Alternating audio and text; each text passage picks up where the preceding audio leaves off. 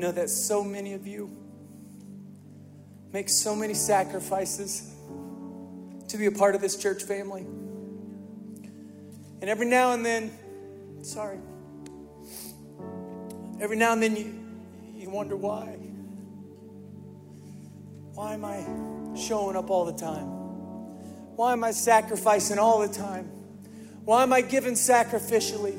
Why am I taking risks and inviting people? That's why. Come on, church.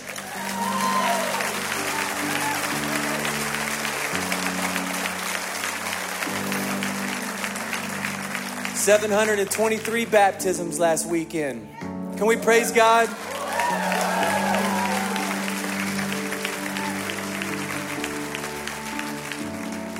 Sorry, Whew. came in hot on that. Littleton, what's up? Lakewood, Arvada, Austin, Texas, Brussels, Belgium. Hey, listen, both of you, God Behind Bars campuses, I want you to know that you are every bit as much a part of this church family as those of us in this room right now. I love you, I believe in you, and I'm so glad you're with us today. How many visitors we got today? Anybody checking this thing out for the first time? What's up? We're so glad you're here. I know it can be intimidating going to a church. I remember my buddy brought me to church at 24. I sat in a church service with drugs in my pocket, looking around a room like this, going, man, if these people knew what I was really like, they would never want me here. And I want you to know that no matter what location you're at, no matter what you've been through, no matter how many doubts you have, no matter what you're in the middle of right now, I want you to know in this place, you are wanted here. You are valued here. You're going to be accepted here. You're going to be loved here. You've already been prayed for here. So, welcome home. Welcome to Red Rocks Church. Guys, we have a special treat for you today. As I told you a couple weeks ago, it's a high value of ours here. We are not going to be a church based on a personality. We're going to be a church that always values many voices getting into one word celebrating one Son of one God. That's who we are. And so we have some special guests with us today, and I'm telling you, man, we have got the best of the best, and they're already family. And I want to first say hi to the best half of the family, Jenny. Thank you so much for coming here and being with us today. We love you already, your family already. And guys, at every single location, but especially right here, can you get on your feet and make some serious noise for my friend, our family, the Levi Lusko?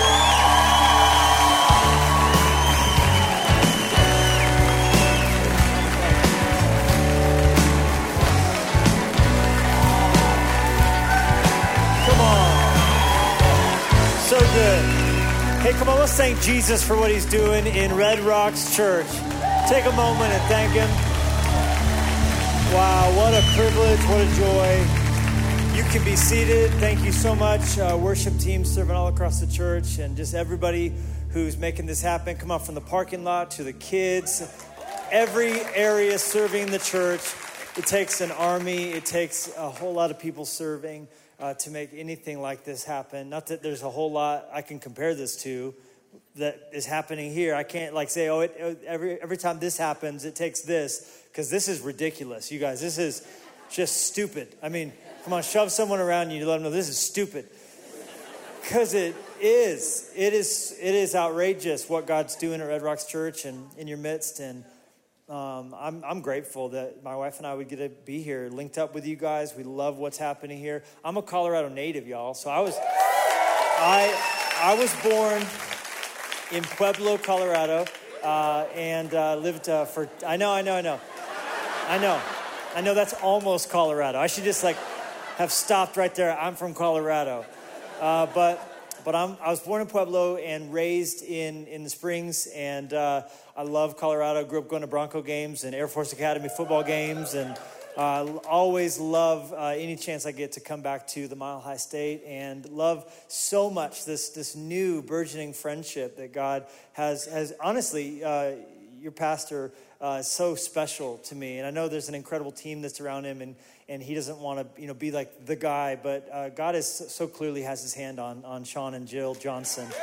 And it's evident. And from the very first time we met, when I came here last April to be a part of, and I'm to get to the message in a second. Uh, I know you didn't come to hear me write my, my card to him of my love for him, but. Um, but honestly, when we met last April, I just felt like God uniquely, sometimes you just know God knits your heart to someone.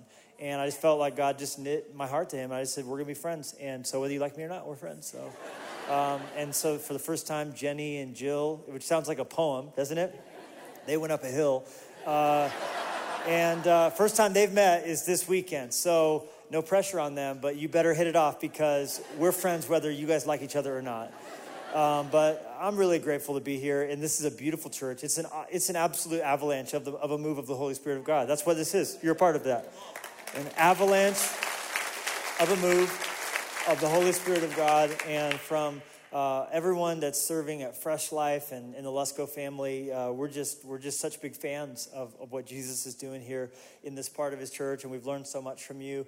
Uh, actually, we're introduced to God Behind Bars from you. So since I was here last week, got hooked up with them. We launched our own God Behind Bars campus in, yep, in Montana State Prison in Deer Lodge, Montana, and we're just seeing uh, every week salvation salvation, just life change. And so I want to add my voice shout out the, to the god behind bars church is going down uh, here in, in red rocks. And, and so uh, well that's my whole time. I used it all on that. So have a good have a good week guys I'm just playing. Um, I came to preach, and I, I, hope it's a blessing. God's entrusted my wife and I in this season with a message that we've been carrying. Um, we released it last uh, fall in, in book form, and, and so as we've been preaching around the country, God's just really uh, got us preaching this message and ministering this message that's really been a, a help to us. And it's if you want to take it further than what you're going to hear this week, it's uh, in a book called "I Declare War: Four Keys to Winning the Battle with Yourself."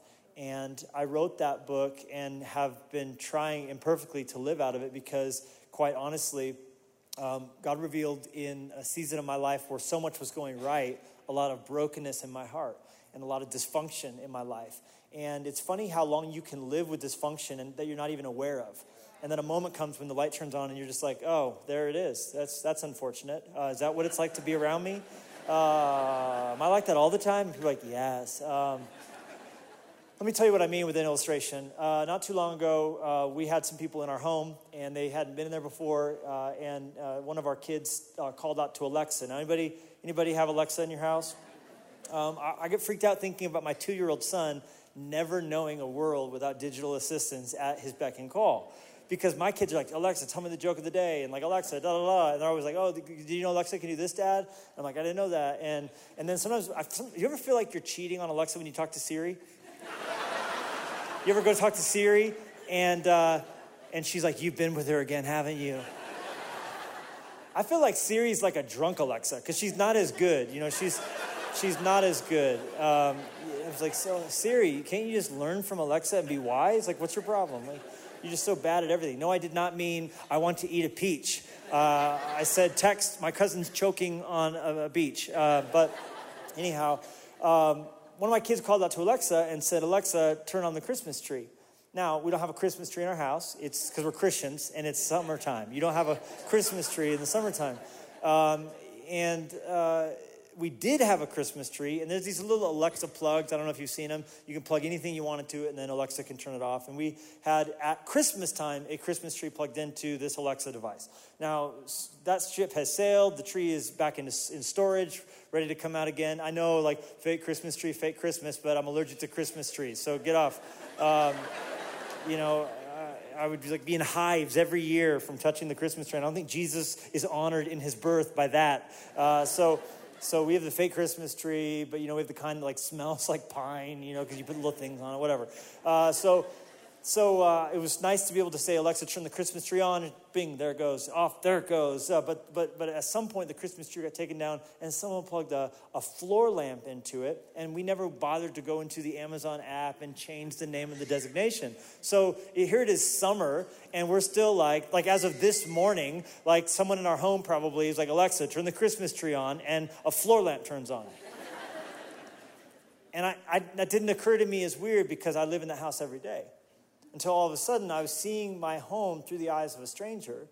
And they, when they heard our child call out to Alexa to turn the Christmas tree on, they were like, first question, where's your Christmas tree? Because I don't see one. Second question, why did none of you act like anything's strange when, when that was just said and then nothing happened, but that light's on all of a sudden? I can't help but notice, right? Uh, it's because I think to a certain degree we're all blind to our own blind spots. And it's possible to live with dysfunction so long you don't even notice it's there anymore. And I just wonder for all of us, what's that example of the Christmas tree in your life that you're calling out to? You know, Bible says that for freedom, Christ set us free.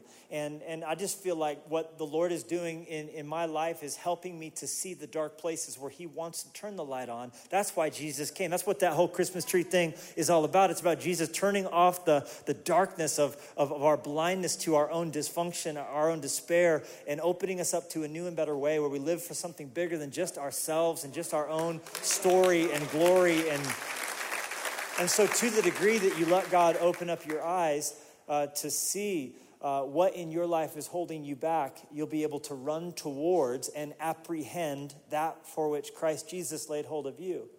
But just, just uh, to start with, we have to all recognize that we have a problem, and that problem is us. We have a problem. The problem is us. I I have three big problems in life me, myself, and I, right? Like, like, like, we talk a lot about the devil in church. Like, if you're new to the conversation, you, you'll hear Christians say the dumbest things, like, the devil made me do it. And if he was visible in that moment, wherever he was, and agreed, devil, let's all agree together, the devil's the worst. Like, he's not a great person, not a great friend. He's, he, what's his problem? You're saying, well, he's going to hell and he knows it, right? So it's like a pool party where someone's getting tossed into the pool, and at first they're trying to hold on to everything, but then when they realize they're going in, misery loves company. So now it's like, I'm going to take you in with me old ladies, little babies, doesn't even matter. Right? Uh, if I'm going in, you're going in too. So that's the devil. He actually has access to the back of the Bible, and he knows that he's going to hell, and so that just explains his whole thing, right? So, so, so if we could see the devil, the next time someone in your life's like, the devil made me do it, he'd be like, that actually wasn't me, that was all you, right? I, I had nothing to do with that. I, I should have thought of that, didn't think about that. That wasn't completely and entirely you. Like, like take for example some of the things that you know Christians are praying for help about all over the world. Like, oh, I'm having headaches, I'm, I'm, I'm fatigued, I'm, I'm really irritable. And we're like, God, I need deliverance. And God's like, actually, you're just dehydrated. You know what I'm saying? Like, honey, put down the sweet tea, right? Does LaCroix count as being water? Because if it doesn't, I haven't had a cup of water in 10 years. You know what I'm saying? But but, but you think about just the things that, that, that we're looking to God for. We're, I think there's a lot of areas where, where we're blaming uh, demonic issues where there's just natural things. And God will never do for you what you can do for yourself. And so, what he intends for us to do is to see the, the areas and the ways in which we are all responsible for our, our self sabotage. And when I say self sabotage, I think immediately of, of, Banksy. I think about the stunt he pulled last fall. Uh, you, you, probably saw it across the news. Uh, he arranged for one of his paintings, Girl with Balloon, to be sold at the auction block, and, and it, it got up to $1.4 million, right? This is unbelievable. Uh, $1.4 million for this painting to be sold. And there in London, as people sipped you know, champagne and ate caviar, uh, the bidding went higher, higher, higher. $1.4 million going, going, gone. And at that moment, Banksy uh, arranged for a shredder that he had secretly installed in the bottom of the frame of that painting to be activated. So as the world was watching, well, it looked a little bit like this. The painting was destroyed in front of all the people. There it is, going down to the bottom of the shredder. Everyone's like just mystified. Oh, oh, oh, stiff upper lip. Oh, oh. Oh, that girl's my favorite. And now you see security rushing the painting out of the building. Good job, guys, right? Why are they why are they rushing the painting out of the building? The damage is done. I might as well just appreciate it now, right? The painting just sabotaged itself. Now, when I saw that video on, on Banksy's Instagram, I thought to myself, why was there security there that day? They were there to protect the painting from the people. Turned out the painting needed protection from the painting. The painting was its own worst enemy. But if I'm real for a minute, that so often is me. I got a shredder in the bottom of my life And just at the crucial moment, man, the shredder sound that I do when I preach this message is usually so much better. Um, I, I, blame the dryness of the air here at 10 miles high where we're currently at. Uh, so the oxygen they're selling, right? You might be living too high up if dot dot dot, right? Um, but but the, but, but, but the reality is, I've been in so many situations with almost like a Bill Murray Groundhog's Day type amnesia. Or how, how did I get here again? How did I get here in this moment again where, where my wife and I are at the end of another three hour frosty silence because neither of us wants to humble ourselves in this moment? How did I get here again where I'm driving home from work and I, I, I did it again? I sabotaged the kind of leader I want to be by becoming the mercurial, I would like to say it's a Steve Jobs type brilliant, uh, despotic leader, when really it's just an idiot, right? And, and, and the guy who thinks he knows everything and has to have all the answers and has to be the smartest guy in any room and, and, and doesn't ask as many questions as he gives answers. And, and now I'm driving home from work once again, just, just going, I did it again. I ran the, the painting of my life through the shredder and I sabotaged my own success, and I have no one to blame but me. How did I get here again? where I'm in, I'm, I'm in a moment with my, with my brother or my mom or insert relative here. And uh, I, I don't hardly see him, but once or twice a year. How did I get here in this moment now again where I'm, I'm being huffy and I'm, I'm needing to throw this around to feel, and, and I just wonder, where, where did this begin?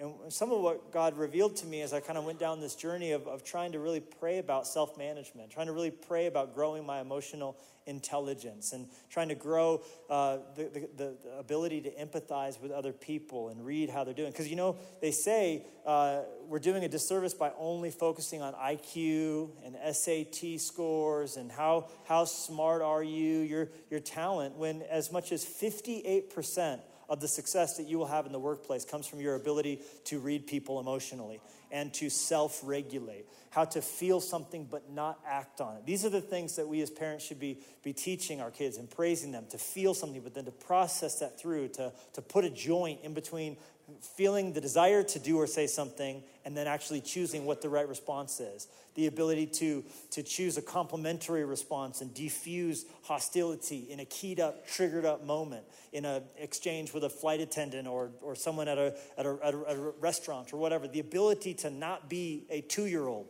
living in a 40-year-old's body right? Which, which these are the life skills things. So it's like we just, we, God just was really just speaking into my heart the, the need to grow in this area and go down these roads so I could communicate about it and help other people because maybe, just maybe, I'm not the only person whoever has gone through the shredder that I installed on the leading edge of the painting that is my life. And, uh, and, and so maybe it is, uh, maybe you're all watching this going, man, you, you, you seem like you need therapy. What do you think this is, right?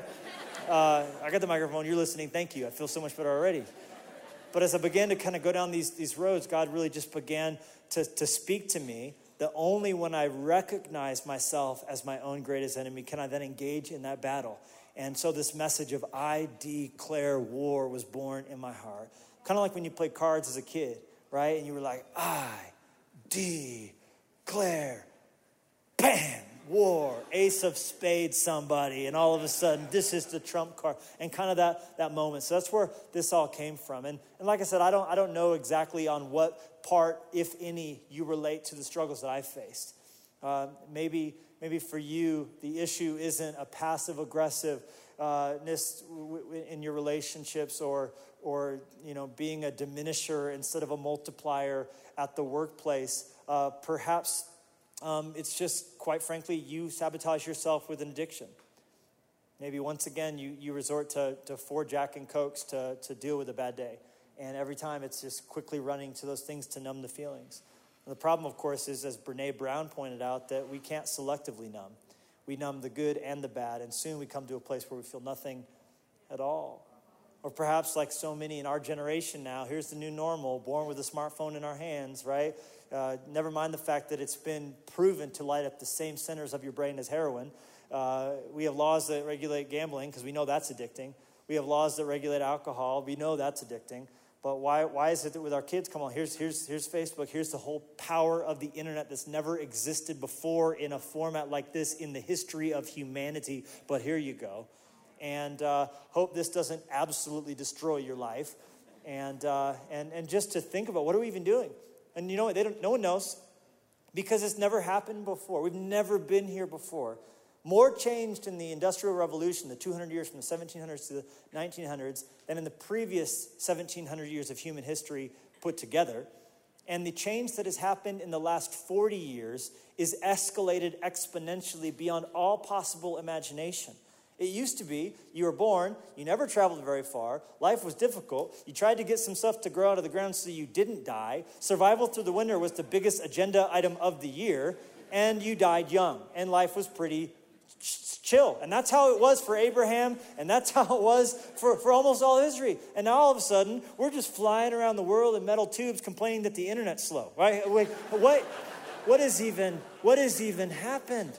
So, just to realize, is it possible that with the most highly addictive substance ever that also provides premium, uncut validation, all you have to do is post something? And now you have people flooding in to tell you they liked what you've posted, they like who you are. Is it possible that that could become a self sabotaging tendency? Hey, my name's Levi, and I'm a social media alcoholic. You know what I'm saying? It's so easy to get there. Or maybe not even just posting, maybe now it's just spending having a low moment. It's cool. I got a box coming from Amazon. It'll be here. Oh, it just got delivered by a robot. I feel better now. Why would I want to feel my feelings when I could just purchase things that are new? Right? Carbs are at times my go to. Feeling low? Not anymore. Got a handful of chips, or I just pulled through Taco Bell again. Right? It's like, what, what, is, even, what is even happening here? And, uh, and, and so, like, like I said, maybe, maybe you have a different struggle than mine. I know this. I know that as long as we are willing to, uh, to justify what's holding us back, as, as long as we're willing to um, rationalize that it's okay because we know someone who's mess, more messed up than we are, that's what we do, right? We all, we all think, well, as long as I can think of someone slightly more jacked up than me, that I'm not that bad, it's okay. I know someone worse. And, and it, it, if you've ever tried to change for the better and had people in your life pile on, like, who do you think you are? That just shows you you were their holdout. You were their holdout. They're mad at you for changing because you were what they called to mind as why it's okay, why they're not that bad. And they're just ticked that they're going to actually have to face their junk because you're hopefully trying, that just opens your eyes to see what's actually going on in, inside.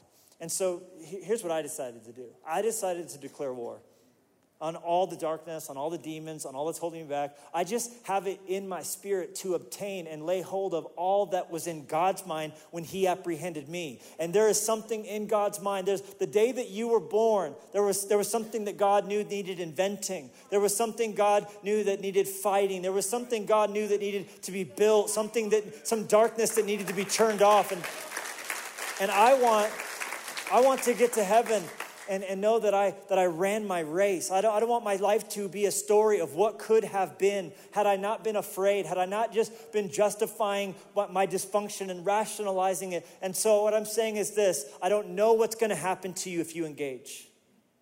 It may kill you, right? I've never heard of anybody dying from not buying something when they were bummed out, but it, maybe it could happen. But here's what I know for sure I know exactly what's going to happen if you stay where you are. Because if you keep doing what you've always done, you'll keep getting what you've always got.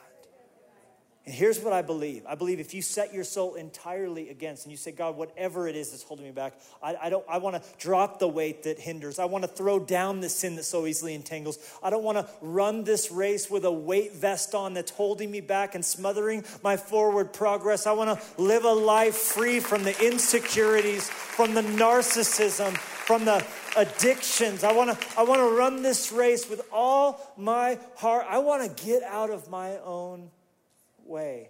Here's what I believe will happen I believe you will find power like a wolf ready to rise up inside your heart. I was so inspired on our family vacation when I came across that exact quote by Teddy Roosevelt.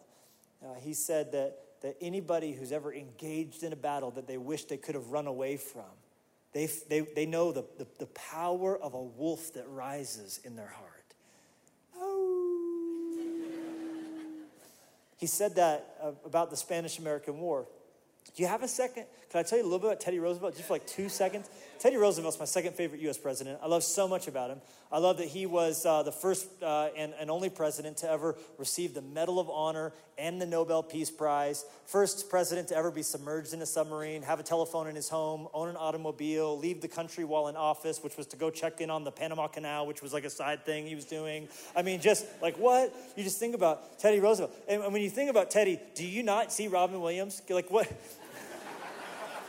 like that wait he's not him like what's the deal right and and you just think about this this guy who who volunteered to go and fight in the spanish american war with a group that he assembled called the rough riders a crew that would never have been possible had not teddy's wife and mother died on the same day in the same house on valentine's day he wrote one sentence in his journal on that day on, on february 14th 1884 he wrote the light has gone out of my life.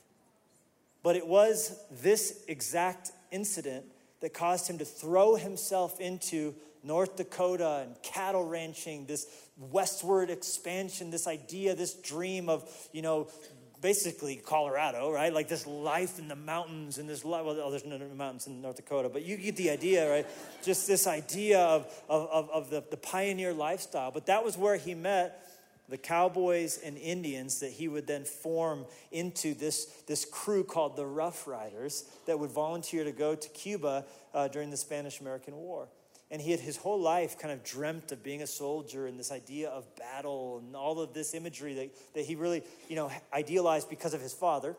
And, uh, but when he got there to Cuba, in this battle, turns out there were bullets, right? It's one thing to dream about, like, I'm gonna be in the army one day, and then you get there and it's like, oh, wait, they're shooting at me? That sounds horrible, right? Because he had designed like outfits for his guys to wear and this, this whole thing. And so now all of a sudden, he found himself sort of uh, in no man's land. And uh, in World War One, you know, you had the trench warfare, and everyone would come in the trenches, and the order would be given. It's time to rush out of the trench and across the barbed wire. And and uh, it was common in those days for, for men to shoot themselves in the foot uh, because it was, it was, so horrible, the thought of running out of this trench, that they would literally shoot themselves in the foot with their M1903 Springfield rifles. Of course, it's a court martial, court martial punishable offense, uh, and you could be punishable, punished by death uh, for doing that, malingering. Uh, so to be put to death to avoid dying does not seem like they've thought all of that through, uh, but it was, it was a very common thing in, in the Great War. And, and, and so, in this moment of, of rushing out of the no man's land, Teddy writes in his memoirs about, about kind of feeling fear. And, uh, and it was the decisive moment as they were trying to take San Juan Hill, and he felt all of his fear and all the emotions were saying, run back to safety, run back to where you, you know it's what's, what's going to happen. But he just said, I, I decided to cross the barbed wire. There was a piece of barbed wire fence in the ground that day. And he, he got up from where he was and he rushed out across the barbed wire. And his men, seeing this great show of courage, decided to follow after him. And soldiers later referred to what they saw the switch that was flipped in him in that moment when he decided to go forward when everything was saying retreat. They said he became the most glorious soldier they had ever seen. And for the rest of Teddy's life, spoiler alert, they won that day almost single handedly because of his display of courage and leadership. But he, for the rest of his life, all the accomplishments that I just mentioned and all the rest of them, being the first president to ever entertain an African American in the White House for dinner in, in a day when, when segregation was still law, and all, all of the rest, he forever referred to that moment, July 1st, 1898, the day that he decided to run across the barbed wire. He said that that was the greatest day he ever lived. And so here's what I'm saying to you I'm saying if you will choose to name what's holding you back and choose to set your soul against it and enlist all of the power that God has put at your disposal to choose to run against that, to declare it as the enemy, and to move into all that God has for you, I'm telling you, a wolf will rise in your heart. Come on, howl with me. Ow! No, no, no, no, no. Now, there's probably two or three church people who refused to howl. Maybe not at this location, maybe in Arvada. And, and you're saying, you're saying, you're saying, Levi, wolves are big and they're bad, and the three little pigs know that. What's the matter with you? What kind of preaching school did you even go to? Not to speak anything of the fact that in the Bible, wolves are never held in a positive light, right? Jesus is like, the wolf attacks, the shepherd, the wolf in the sheep's clothing, like the whole thing. You're like, this is wrong on so many theological levels. I don't even have time to set you straight. You sound like a great time. Uh, here, here's, here's what I would say, like fictitious person writing the angry email into, uh, right?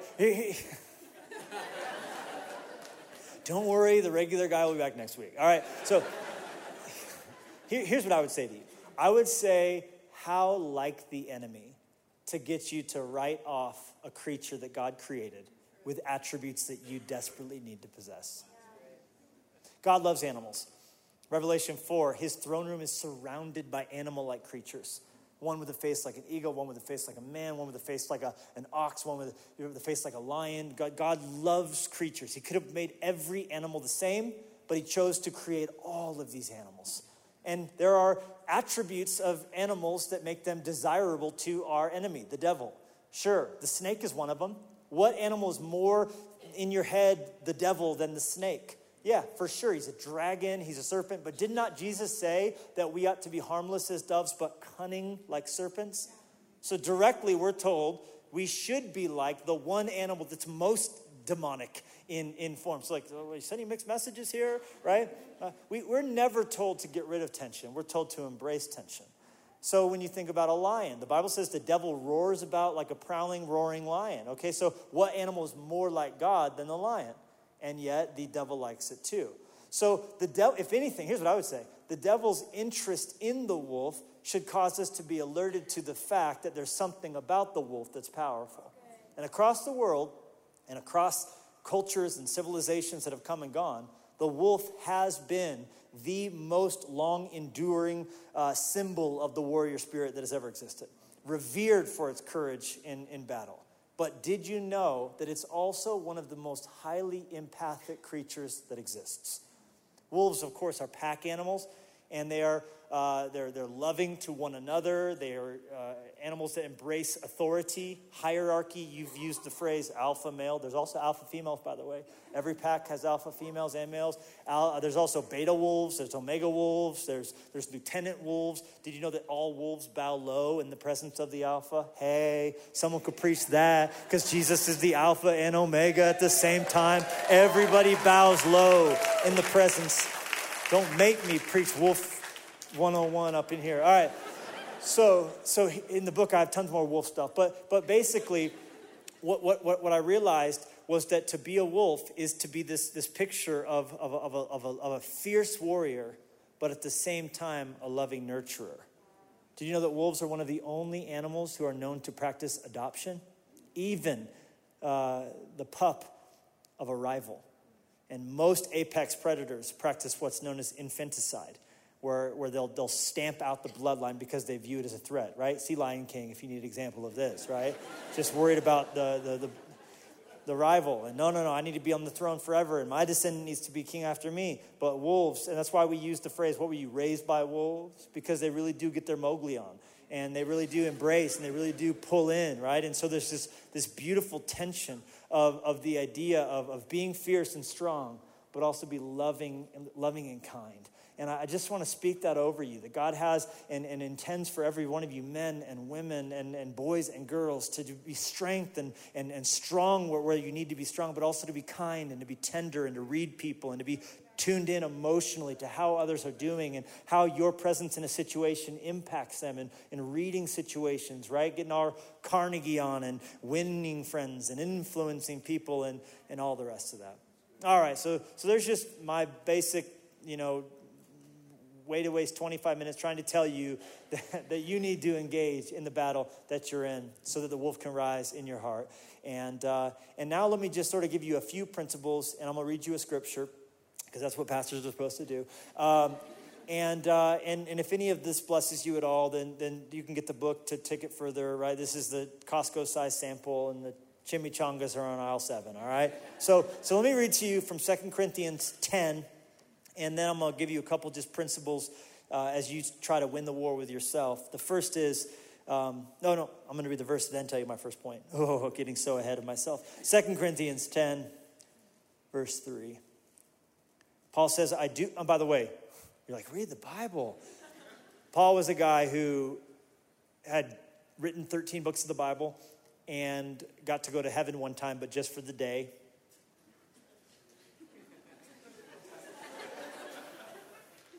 He wrote about it. He was like, I know a man who got to go to heaven. I'm not going to mention any names because I wouldn't want them to get a big head. It was me. but he also was complicated because he said, What I want to do, often I don't do. And what I do, a lot of times, is not the stuff that I want to do. He was in a war with himself, personal civil war. And so he says here how he fights his battles. This is great. I do live in the world, but I don't fight my battles the way the people of the world do. The weapons I fight with are not the weapons the world uses. In fact, it is just the opposite. My weapons, someone say, my weapons, have the power of God to destroy the camps of the enemy. I destroy every claim and every reason that keeps people from knowing God. I keep every thought under control in order to make it obey Christ. Is anybody thankful for the Bible? Just while we're on the subject, how good is that? All right. Jot these, jot these three things down. Three important things that you need to know as you approach this battle. Number one, you need to mind your head. Mind your head. That is to say, you need to be mindful of what passes through your head. Why? Because, like Paul said, if we're going to win the war within, we need to keep every thought under control. Here's what I, have really realized you cannot live right if you won't think right. And that's why across the scriptures you find this theme running Set your mind on things above, Colossians 3. Don't let your mind be conformed to the pattern of this world. Love God, Jesus said, with all of your strength and all of your soul, but also all of your mind. And what does it mean to honor God with our mind? Well, clearly, we, let's, let's just start with the fact that you can't live a positive life constantly thinking negative thoughts. And yet, that's so often how we think. And that's so often uh, how we end up living in this pattern, this dysfunction, this, this sort of like cycle of it's not going to go well. Why didn't they notice me? And why didn't they invite me? Why didn't they tag me? Like, what is even happening here? Like, I get text, you didn't tag me in that photo. Like, oh, I quit. I quit everything. Like, that, that's a thing. Like, did they tag me? Am I in it? Did I get an app mention? Like, what, like, what, what it's all become? And, and, and, and how your thought can so quickly go there, but it so easily becomes a self fulfilling prophecy because whatever you stare at, you'll see more of. That's why when you research your Honda Accord, that week there were Honda Accords everywhere. You're like, what in the world? Most popular car ever. Same amount of Honda Accords as there ever were. You were just staring at them a lot on Kelley Blue Book, and that's why you're seeing them everywhere. And so, if you look for negativity, if you look for your wife doing things wrong, if you look for evidence of your husband's, you know, forgetfulness, if you look for your kids not doing well, so you're going to see more of it. You're going to now stare at that. You're going to fixate on that. The reward for negativity is more negativity. If we're going to win this war within, we got to replace the negative thoughts with positive thoughts. You got to starve your fear and feed your faith.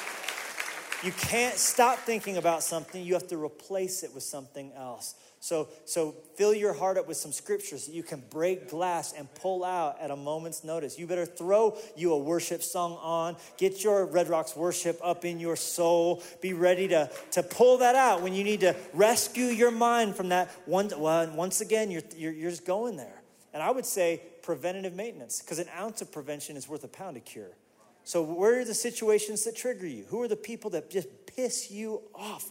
And before you see them, right, what can you do to preload your heart with the kind of things that you're going to choose to do when they do that again? I refuse to take that bait. I refuse to let my shredder get activated. I'm not going through that again. I've been there, I've done that. I didn't like how it felt. So, here's what I'm going to do I'm going to zig when they zag, right? How many times are you going to let them get your goat before you tie your goat somewhere else? Put a panel over the buttons in your elevator.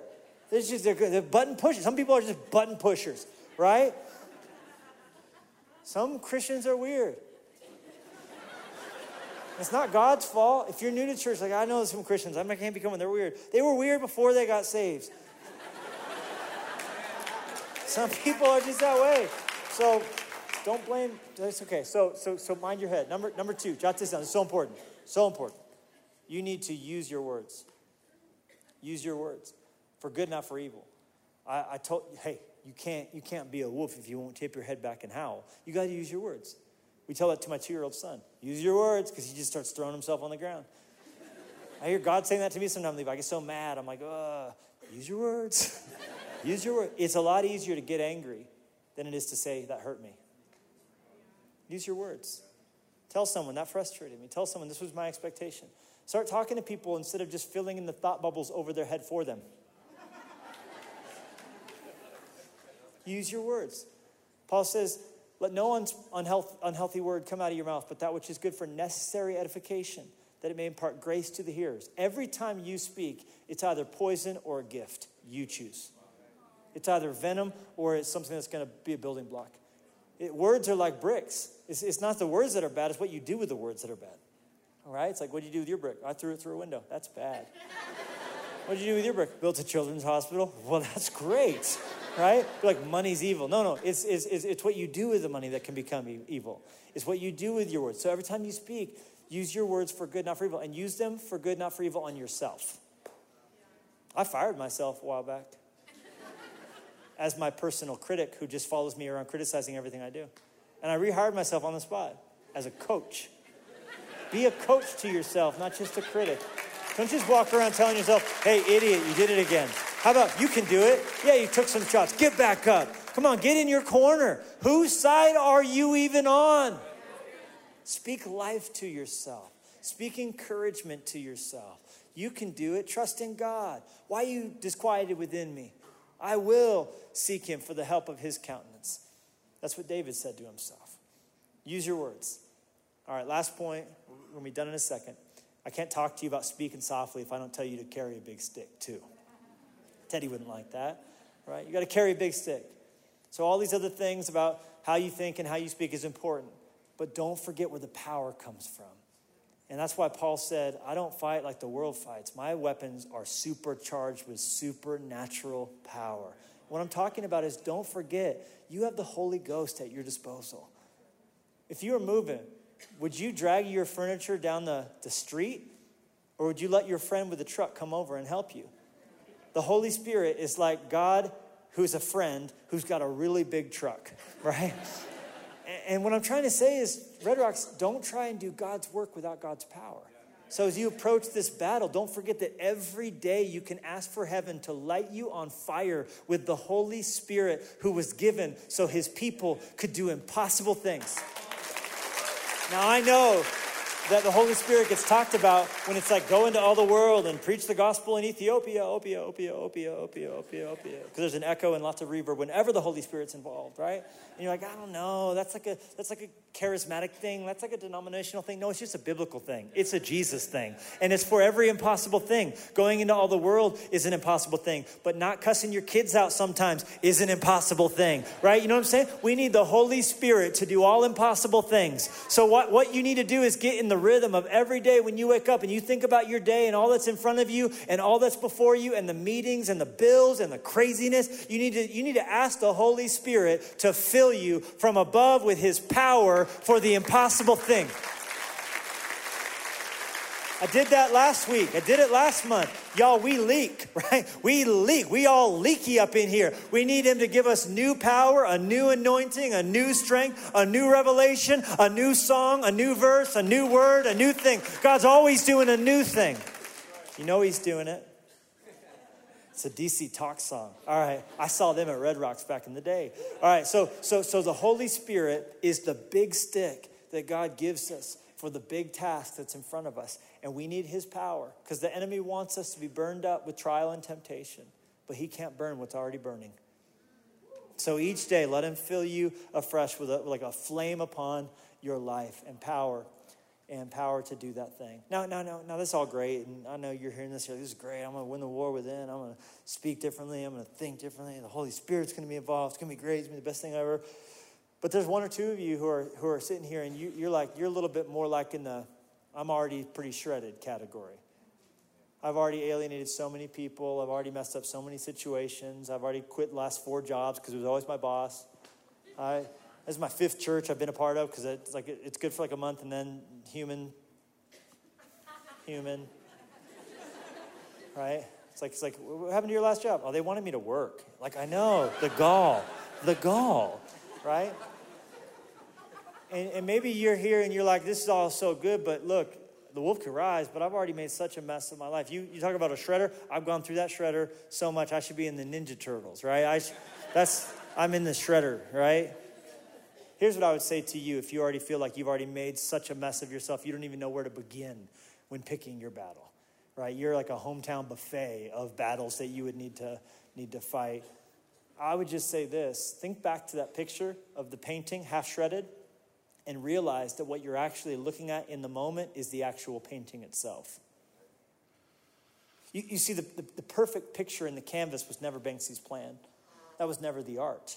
The girl with balloon painting that he arranged to have shredded, it was, that was never the painting. The painting was always the Instagram video. The painting was always the YouTube clip. The painting was the woman with the glasses. The painting was the auctioneer who didn't know what to do. The painting was the whole scene. He was always, from the very beginning, because he knew the shredding was going to happen, always aware and cognizant of the fact that he was painting the whole scene, and the shredded canvas was just a part of the masterpiece. In fact, some people got a hold of this and realized this, and now it's spawned off a whole, you know, kind of branch of art on Etsy where you can actually purchase the painting shirt. That's someone who's thinking right there, man. And so, what I'm going to say to you who feel like you've already messed up so much, how, how could you ever approach a life of wholeness and healing? I would just say, who told you God was ever surprised by your dysfunction? Who told you he was ever surprised and shocked by the way you went through the shredder? He, the mighty painter, he, the mighty, magnificent masterpiece creator, has from the beginning of the world been aware of the messes you would make, and he already has a plan to work it all together for good if you would just trust him and you would just run toward what you want to run away from. I'm telling you, he already sees how he's going to work it together to create something that the world desperately needs. But you have to be willing to engage. And I'm praying that's exactly what would happen in your life in Jesus' name. Would you pray with me? As we all bow our heads and close our eyes, I just wonder who, hearing this message, would just respond to God by saying, I want to engage. I, I want to I want to win this war within. Maybe God has specifically spoken some part of your battle that you need to, you need to face, some calls you need to, to make, some, some changes that need to come. And maybe you don't, but you would be honest enough to say, you don't know what that battle's going to be, but you would be honest enough to say, God, would you reveal it to me? Would you help me see what I'm blind to? If you're here at all of our campuses, online, wherever you are, and you would say, I want to declare war on something, could I just ask you to raise your hand up in the presence of God just to say, God, show me, speak to me, give me strength. I need your power, I need your fire to fall. God, bless these and keep them, cause your face to shine upon them. Give them peace. Fill them afresh with your spirit. Give them new eyes to see. Give them legs that won't run weary. Give them the power like an eagle to soar. You can put your hands down. I want to give one more invitation just in this moment, in this atmosphere. I want to ask Are you here today and you've never said yes to Jesus? For you, it's been religion, it's been verses you memorized, good deeds you did, stars on a chart somewhere in, in the sky. And you need today to receive the grace that flowed down from the cross where Jesus was nailed. You need to receive the freedom that comes from knowing that just as he rose, you, you too have risen from the dead. He stands at the door of your heart and knocks, and you have to open the door to him. If that's you I'm describing, and you'd like to be set free from your sin and from death and from the endlessness of living for your own glory, I want you to pray this prayer with me. I'm going to ask the church family to pray it with us. Make this prayer yours. Say this say, Dear God, I know I'm a sinner. I can't fix myself, but I know you can. Come into my heart and make me new. I give myself to you. In Jesus' name I pray. With head still bowed and eyes still closed, I'm going to give you a moment to nail that down by raising up your hand. So I'm going to count to three. When I get to three, if you prayed that prayer, making Jesus your Savior, I want you to shoot your hand up in the air as we celebrate and begin to worship all across the church on the count of three. This is your moment to nail it down. I am a new creation. I'm a child of God. I'm forgiven. I'm loved by Him. On the count of three, shoot your hand up in the air. One, two, three. Shoot your hand up. Shoot your hand up. Praise God. We're celebrating all across Red Rocks Church for the many hands. Come on, let's stand up to our feet and let's praise Him together.